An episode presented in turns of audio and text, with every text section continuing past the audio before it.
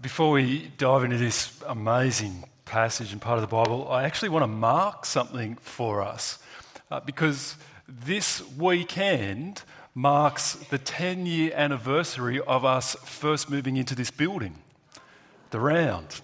It was on this very weekend, 10 years ago, that we had our first services here. Now, if you're new to us, here's a little bit of the story. We started in school halls, quickly outgrew them. We built the hall that's up the road, up the hill there, but grew out of that, as you could see in that previous picture. So, started knocking this building up. Uh, it was a one year build uh, to get this thing that we call the round built, so that in 2014 we moved in on this weekend having our very first services. And there's a plaque that you'll actually find on one of the columns just out of the foyer here that we mounted that has this prayer that I wanted to point us to. It was and remains, but in 2014, a prayer that in the years to come, this building would serve to bring thousands upon thousands of people to know the love, forgiveness, and solid hope that is found only in Jesus. Ten years ago, um, would you do something for me? Would you put your hand up and keep your hand up if you have joined EV, this church, in the last 10 years at some point? Would you have a look and, and see those hands? Um, we've had 260 adults come to profess faith in Christ over that 10 years, a whole bunch more youth. There are 620 more adults today who call this church home than there were when we stuck that plaque on the column. And about a thousand more kids as well, right? Half of them born last week. Actually, of, of that 620 people, many are those who have become Christians. Many of you, actually, or some of you, were in youth group in this building 10 years ago, but are now sitting here as parents with kids up in the ministry there. Um, this is a moment to mark that we might give great thanks to God that He's been answering this prayer. Uh, that He really is filling this building one person at a time. And the reason numbers matter is because every number is a person precious to God who desperately needs to know their Lord and Saviour, Jesus. So we can be thankful that He's answered this prayer. We can be thankful for the sacrifice and generosity of many Christians, many of you, but many before, uh, before us who actually gave to make this happen. Financially, sacrificially gave so that you, we might actually have the seat that we sit in to hear the sound of God's voice. We can be thankful for that. And it is a moment for us to refocus on our mission, to repray this prayer for another decade. Because there are 300,000 people on the Central Coast, there is still much more to do. So many more people to reach with the good news of Jesus. And so it is a call and encouragement for each one of us to partner in that. We are a bigger family today than we were 10 years ago Uh, imagine if we would together recommit to that vision, to take this news of Jesus and see what he might do in the next 10 years. Wouldn't that be a great thing for us to be part of? I'm going to pray now in light of that prayer and this moment. Well, Father God, we do thank you so much that you have been pleased to hear and answer this prayer. We thank you for the provision of the Lord Jesus that we have everything in Him. We thank you for the provision of this building, this site, these facilities that you have been pleased to use to draw so many people along to hear the good news of your Son. So many people who have come to bow their knee, who have new life, eternal life in Him. We thank you for the generation that has grown up, that we truly are now a multi generational ministry and we ask, please, that you might be merciful and do this even more in the 10 years to come. Please, Lord, continue to fill this building one person at a time who comes to know and love and trust the Lord Jesus. Would you stir us? Would you give us your heart for this mission? And be pleased to protect us as we give ourselves to that. And we ask that you might do that growth, you might do that protection even now as we come to this word of your Son, Jesus. And we pray this in His name. Amen. Well, have you ever had a near death experience where you've had the presence of mind to shoot off a prayer? Have you ever prayed a near death prayer? I've had one vivid memory. I was younger, I was driving. It was a split moment kind of thing where I thought, this is it, I'm going to die in a car accident. And all I could pray was, help! and the Lord answered clearly, here I am. In fact, there wasn't even a car accident. Some years later, uh, many years later, actually, I was going into hospital for surgery. It was pretty routine stuff, nothing life threatening about the surgery, though it did require a general anaesthetic. And if you've had one of those, you know the anaesthetist talks to you and says, you know, very unlikely that anything could go wrong, but please sign here in case it does. you could die. And I remember going into the theatre and the drugs kicking in and starting to feel a little bit foggy, and I had the presence of mind. I thought, what if this is it? What if I don't wake up on the side, other side of this needle? Or what if I do wake up before Jesus? and so I prayed. And I remember praying, and I remember it was very clear and very simple. I said, Lord Jesus, if this is it, and I am about to meet you, protect my wife and my kids, hold on to them for as many days as you would give them, that we might be reunited together. Protect my family, protect their faith. Now, of course, I woke up, I was fine, I was a little groggy. Uh, here I am. But it was a moment of clarity for me, which actually did reveal what mattered to me most. Because here's the thing about our prayers they reveal our priorities. Our prayers, your prayers, they reveal our priorities, which is what makes this prayer in front of us so special the prayer of the Lord Jesus. Because it is a window into what matters most for Him. And this actually was literally a near death prayer for him. He prayed it on the eve of his death, his certain death, that he knows he will die the next day. He spent the last day and the last evening with his disciples. He's had a meal, he's been teaching them. We've been working through that in John. And we hit chapter 17, which is actually something of a high point for Jesus as he prays this near death prayer. It's an amazing prayer. I wish I could even come close to doing it justice. It's a prayer that takes us into eternal realities. As God the Son prays to God the Father by the Spirit, we're actually taken into the Godhead Himself. And it's a prayer that captures up your eternal life in it, if you're a follower of Jesus. It's a prayer that's about more than you, but it captures you up in this near death final prayer of Jesus. I hope that becomes clear as we work through it according to these three points. Who does Jesus pray to? Who does Jesus pray for? And what does Jesus pray for? Let's move through it in that order. Number one, who does Jesus pray to? Have a look there, verse 1. Jesus looked toward heaven and prayed, Father, the hour has come. Glorify your Son, that your Son may glorify you. Jesus prays to the Father. Now, as you trace through the prayer, you actually see that he repeats this address all the way through the prayer. A number of times he's praying to Father. Verse 1, verse 5, verse 11, 21, 24. Holy Father, righteous Father. Jesus prays to God as Father. Now, we get so familiar with this, we can forget just how radical and striking this really was. In the first century, for Jews, it wasn't uncommon, inappropriate, or weird for the Jewish people to speak of God as the father of the nation. God was the father of the Jewish nation of Israel. But no one dared to personally address God as father. No, no way. God, God was so holy, so far, so transcendent. And yet, here is Jesus praying to Almighty God as Father.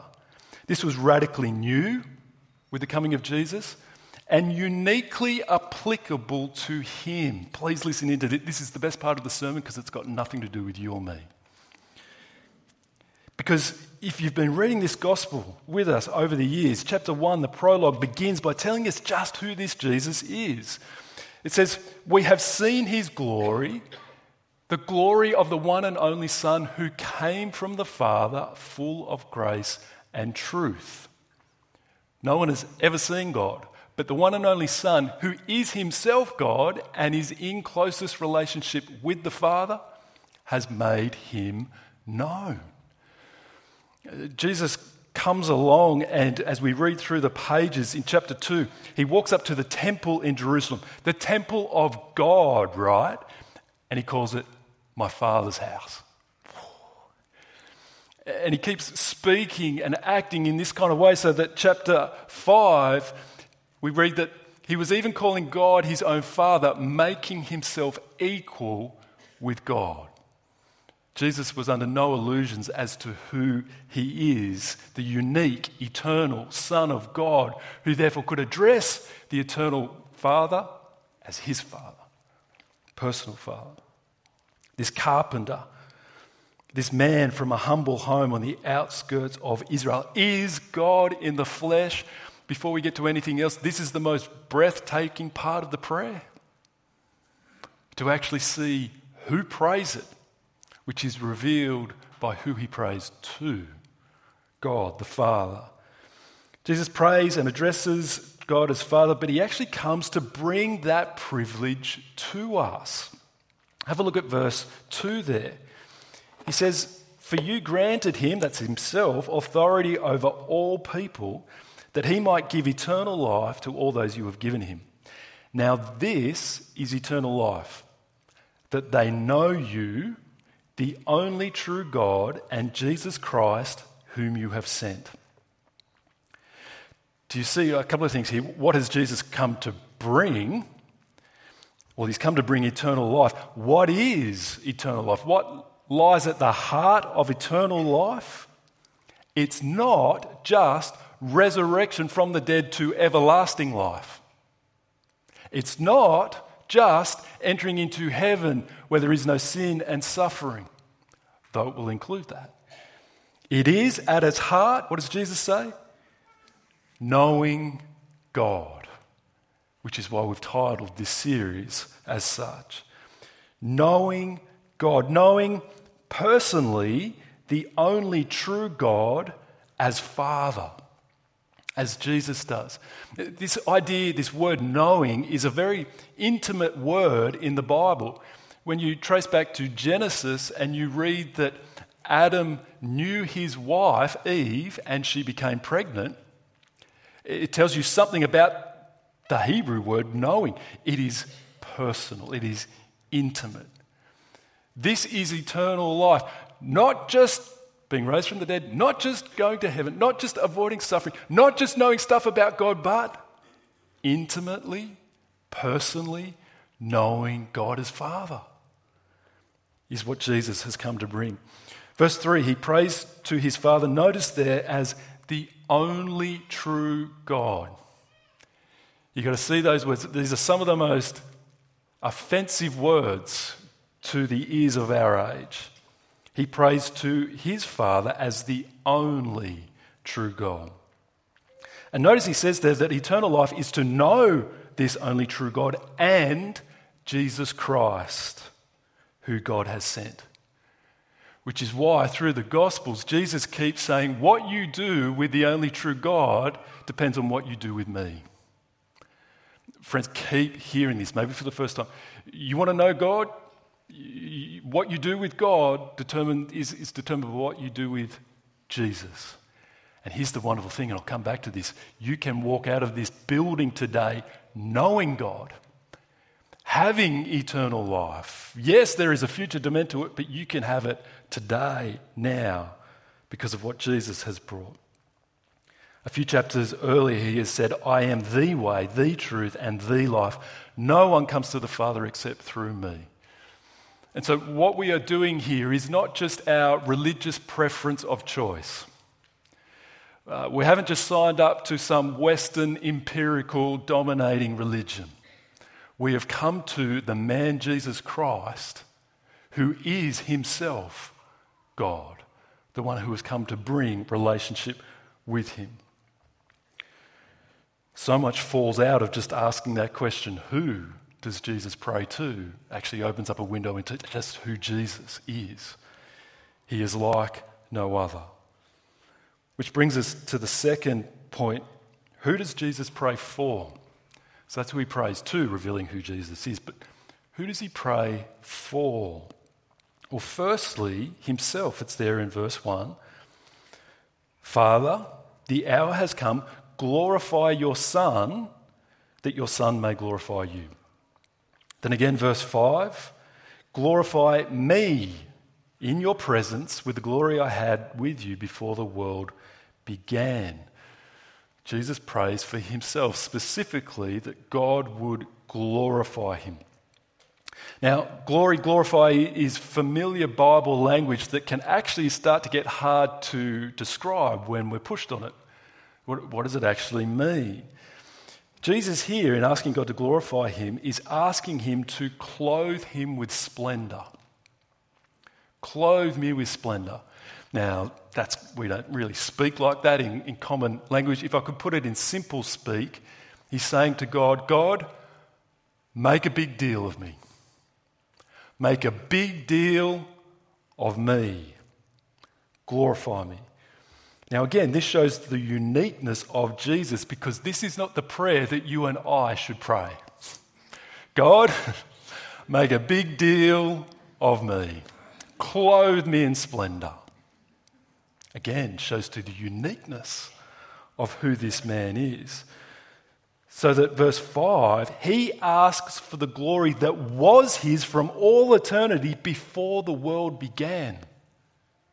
This man is no mere man. He speaks of the glory, splendor of being seated at the right hand of God, the one who created, all things were created through him and for him. But notice the way to this glory of verse 5. It's there in verse 1 The hour has come, glorify your Son. Now, this is where you've got to be a careful Bible reader to understand what the way of this glory is. Because if you've been reading through this account, we keep hearing Jesus from the start saying, My hour has not yet come. My hour has not yet come. My, my time has not yet come. Then in chapter 12, it all turns, it all changes, and he says, My hour has come. And he immediately goes on to speak of how he will be lifted up in his death. For the hour to come for Jesus is to speak to the hour of his death. Therefore, the hour of his glory is actually the hour of his horrific death. Just think about how countercultural that understanding of glory, of splendor, of such a big deal is. Taylor Swift has taken over this country this weekend, hasn't she? This week. Uh, everywhere you turn, at least in my circles, anything you tune into, there's Tay Tay being spoken about. Um, we are witnessing, I want to put it to you, one of the biggest pop phenomenons possibly ever, at least since the Beatles, if not bigger than the Beatles. There is something going on. Maybe you've been to a show this weekend. I've listened to some Swifties who have been, been to a show and describe the experience, and it's just, you know, they, they, can hardly speak. Um, it was just the most amazing experience of my life. Know, every piece of it, from the costumes to the dancing to the singing to the show to the whole, as, as hundreds of thousands of adoring fans glorified Tay Tay made a big deal of Tay Tay, along with seemingly all the media, right? There's glory in our world, in our country right now. But when the Bible reaches for the most glorious event in history, it presents Jesus suffering on a cross, excruciating shame, pain, The agony, not of nails driven through his hands or thorns crushed into his head, but the agony of the wrath of God, which has been poured out on him full strength, as he willingly, in love for his Father, drinks the cup down to its very dregs. The most glorious event that the Bible says you could put your eyes on is the most horrific, sobering scene you could imagine. The glory of the cross. This shows how countercultural true glory really is. As God Himself says, You want to know glory? Look at the cross of my Son. Jesus begins his prayer asking the Father to glorify him in his death, a glory that is unmatched, unrivaled, the biggest deal ever. There's the first part of his prayer for himself. Secondly, he moves to praying for his disciples. From verse 6, you'll see it. Now, it is the case, and we'll come to this next week, that from verse 20, he widens out the prayer even more to future disciples. And so, what you have here in verse 6 is a prayer for the disciples that absolutely includes the 11 that are with him in that moment, but also includes the future disciples. Chase that up later, you'll see it in verse 2, because he says that God has granted him authority over all people that he might give eternal life to all those you have given him. Verse 6 I've revealed you to those whom you gave me out of the world. They were yours, you have given them to me. Jesus sets up a contrast here between those that he prays for and those that he doesn't. And it's so significant, we need to see it. Verse 6. He says, These disciples, they were yours. Oh, sorry, at the start, I revealed you to those whom you gave me out of the world. Verse 9. I pray for them. I am not praying for the world, but for those you have given me, for they are yours. Again in verse 14 I have given them your word, and the world has hated them, for they are not of the world any more than I am of the world. Do you see the stark contrast that Jesus sees between his people that he prays for and the world that he says he doesn't pray for. This significant is, is so important for us to get and to hold onto, and again, it is so offensive to our age. The Super Bowl was a couple of weeks ago. Um, maybe you are interested in that, you followed that. I personally couldn't care less about the game. I really don't care that Taylor Swift was at the game. But clearly, lots of people did because it was the most watched Super Bowl in history. 123 million Americans tuned in to watch this game of American football with Tay Tay at the middle of it, seemingly. It was the biggest TV audience since man landed on the moon. Something big's going on there. And so, any advertising that is played is obviously very, very expensive and gets a lot of eyeballs. And there was an ad that was played during the broadcast uh, by a group, by a campaign wanting to put it on about Jesus. The ad was called He Gets Us. And it features a diverse collection of people from all different walks of life uh, different religions, people are pictured as they wash each other's feet. And it's intentionally trying to say how diverse this group of people is. And it finishes with the words Jesus didn't teach hate, he washed feet. He gets us, is the ad. Now, in one sense, the ad is ambiguous about its message. Um, is it wanting to communicate that Jesus came to make the Father known to any and all, no matter your background, no matter who you are and what you've done? If so, awesome. Is its intent to remind Christians, followers of Jesus, to love and be compassionate, be com- kind to any and all, regardless of our differences? Good. But if it's intended to say that Jesus is affirming and accepting of everyone, no matter who they are, what they've done, as they remain. And if we could just put aside our religious differences, then the world would live as one, or at least get closer to it. If that's what it's intending to say, then the ad is not talking about the Jesus of the Bible. If it's wanting to say, look, that the world is fine, if only the world could just love each other a bit better, that's what Jesus would want. Jesus, I'm not praying for the world. I'm praying for my people. Yes, God so loved the world that he gave his one and only Son, chapter 3, verse 16. Verse 17, Jesus came to save the world. And yet, the world, left as it is in and of itself, is hopeless. The world has no hope in and of itself. In and of itself, it hates God. It is filled with people who refuse to recognize God for who He is, who refuse to recognize His Son as the revelation of God. And when you actually turn back to chapter 13, where Jesus does wash his disciples' feet, he says that unless he washes them clean, they have no part of him. You find that the washing of the feet is more than just an example to love and be kind. It's a symbol that Jesus uses to say, if you are not washed clean by me in my death, you have no part of me. If you have not come to me truly to receive me, you have no part of me. Jesus doesn't just get us, he saves us. Jesus is so much more than just a model and an inspiration. He is God Himself substituting Himself in the place of sinners, that those who would look to Him might be forgiven, might be restored, might be transformed, no matter who you are, no matter what you've done.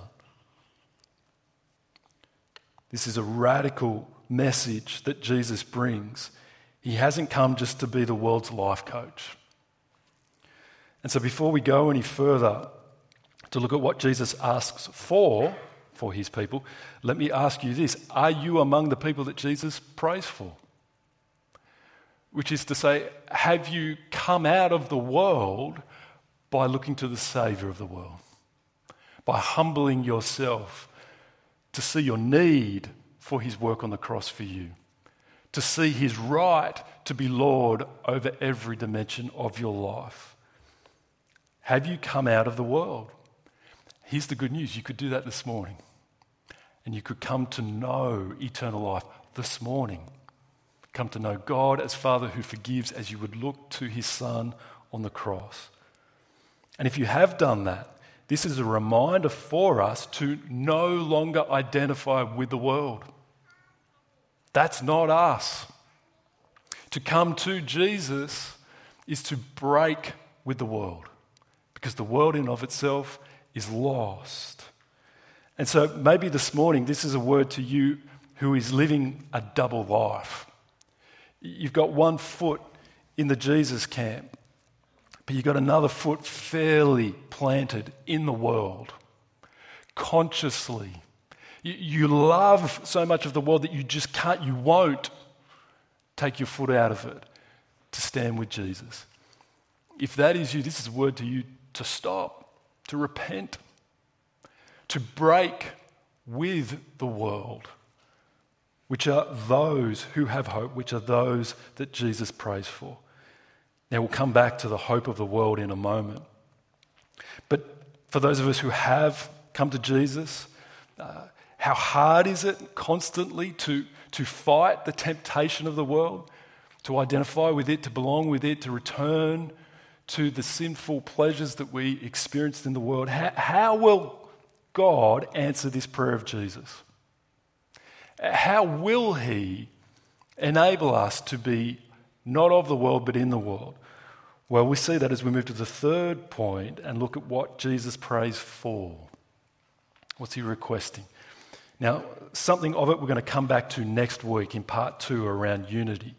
The first thing, though, we see in verse 11, he prays for God's protection for you if you are his person.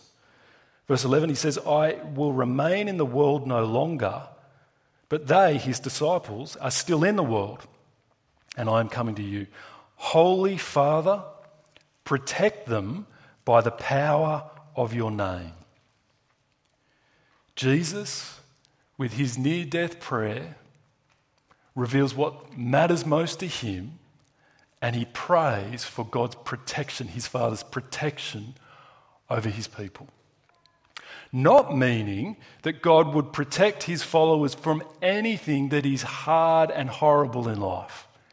He can't mean that because immediately before this prayer in chapter 16, he said to his disciples, In this world you will have trouble, but take heart. He doesn't mean that things will be easy and comfortable, that there won't be pain, that we'll be protected from that. What does he mean?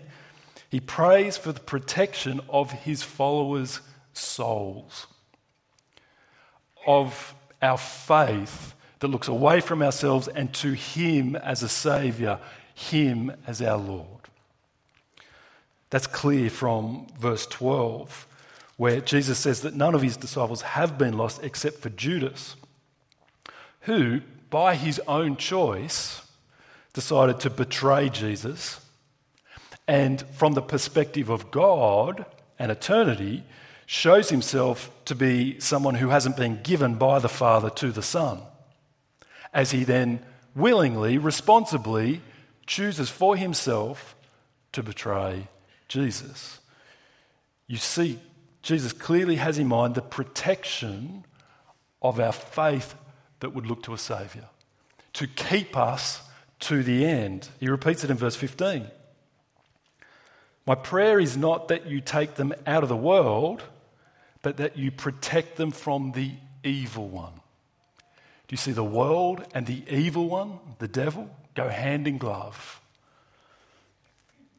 Do you realize that if it was up to you, if it was up to me, to persevere in our walk with Jesus, we would be lost in a heartbeat. If it depended entirely on us, we would be lost. We would not make it to the end. There are wars that rage in our world, horrible wars in Palestine, Ukraine. But do you realize that when you woke up this morning, a fresh war was launched for your soul? that the enemy would love to drag you away from the only name that saves. Our battle is not against flesh and blood. Our battle is against spiritual realities that oppose Christ and seek to destroy his people. Jesus sees this clearly and so prays to his Father protect them, hold on to them. Do you see what a comfort this prayer of our Lord is? That He intercedes to Almighty God, sovereign over all things. Don't lose one of them, protect them. Whatever situation and circumstance they're in that would tempt them to deny me, walk away, protect them. And so we have good reason, not for complacency, but for confidence that the Lord Jesus, he, he prayed, Father, protect Jez. Keep him to the end. If you're a follower of him, put your name, protect. We have reason for confidence that he who began a good work in us will carry it on to completion until the day of Christ Jesus. Left to ourselves, hopeless. But it's God who holds us, who protects us. Now, does that mean we let go and let God? Absolutely not. See, how does Jesus expect God to answer his prayer to protect his people? What does Jesus imagine that that's going to look like, God holding on to us? Well, it's there in the next thing that he asks for in verse 17. He says, Sanctify them by the truth. Your word is truth. Please look at that again. Sanctify them by the truth. Your word is truth. Sanctify means set apart. It's where the holy word, the holiness idea, the holy Father, the set apart Father idea. Jesus is talking about being set apart from the world that is lost, set apart to knowing God, to enjoying eternal life, uh, set apart to see Jesus for who he is. How does that happen? Look at it. By the truth, your word is truth. This word that we come to, that we gather around, uh, that we, we, we build our lives on, we, we sit underneath, is anything but just an ancient historical document. It is the very powerful means of God to bring people to eternal life and to hold on to them, to sanctify them, to, to set them apart, to hold on to them, to, to grow them to be more and more the people that God has saved them to be. It's here in the truth. And so let me give you this very basic but profound application by asking you Are you reading the Word of God regularly, sincerely? expectant, trusting that this is actually how I come to my Father. This is how I know Him. And so I come regularly, even if it's hard. I come regularly and expectantly. Are you doing that? Jesus has prayed that the Father might protect us. How? By His Word. And so this morning might be a kick in the pants for you if you have fallen out of the discipline of coming to the Word of God a kick in the pants for you who, who know you've been neglecting it, uh, the gap has been getting longer. Friends, you are in danger to cut yourself off from the very means that Jesus expects God to hold onto his people by. Don't let go and let God. God's got you. By yourself, we're lost. He says, sanctify them by your word. And so, if you are someone who fits that category who has, fallen out of it, can I encourage you to commit today to wake up tomorrow and open the Word? Now, probably it'll mean needing to start small. And so, for you, if you've not been reading it at all, start with one paragraph and spend one minute responding in prayer. Yes, it would be great to get back into an hour and two hours, but if you've been doing nothing, I am trying to recover from an injury and I've been at the gym and according to my physio, just lifting little weights, little increments. And this week, my pride got the better of me as I watched young 15 year old girls lifting way heavier weights than me. And so, what did I do? I upped it and I set myself right back to the beginning. Um, if you've fallen out of this habit, you're going to have to start bit by bit by bit. Commit to doing that tomorrow. If you open your eyes tomorrow, commit to opening the Word of God. Commit to doing that on Tuesday. And tell someone today that that's your commitment. Get some accountability in your life. May we not be a church that talks about loving the Word, but on Monday, cutting ourselves off from it. Now, notice what flows, what follows from being set apart. Verse 18. He says, As you, Father, sent me into the world, I have sent them into the world. We are sanctified to be protected, yes, but also to be sent.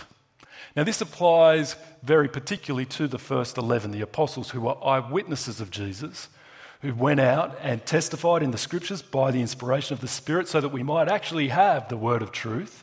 There is something particular about the apostles, but it is also the mission that has continued through every generation of disciples. That to be set apart is to actually be set apart on mission.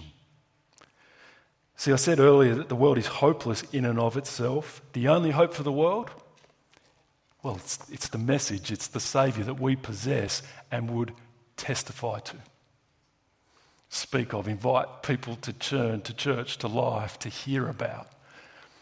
Friends, why has Jesus not returned 2,000 years since this prayer? Why do we live on the Central Coast? The great danger for us is we think it's so that we can live the lifestyle of the seven day weekend.